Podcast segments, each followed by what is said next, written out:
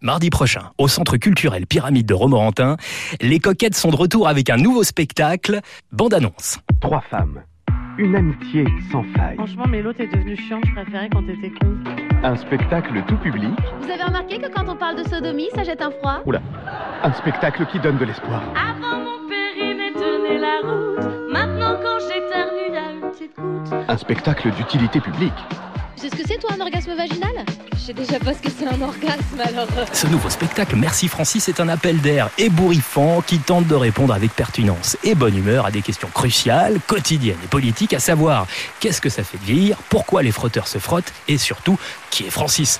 Les coquettes sont de retour et elles sont en grande forme. Notez sinon qu'à Salbris a lieu ce week-end le troisième festival Sologne Nature Image. Un rendez-vous photo qui connaît un succès grandissant dans le Loir-et-Cher, c'est mérité.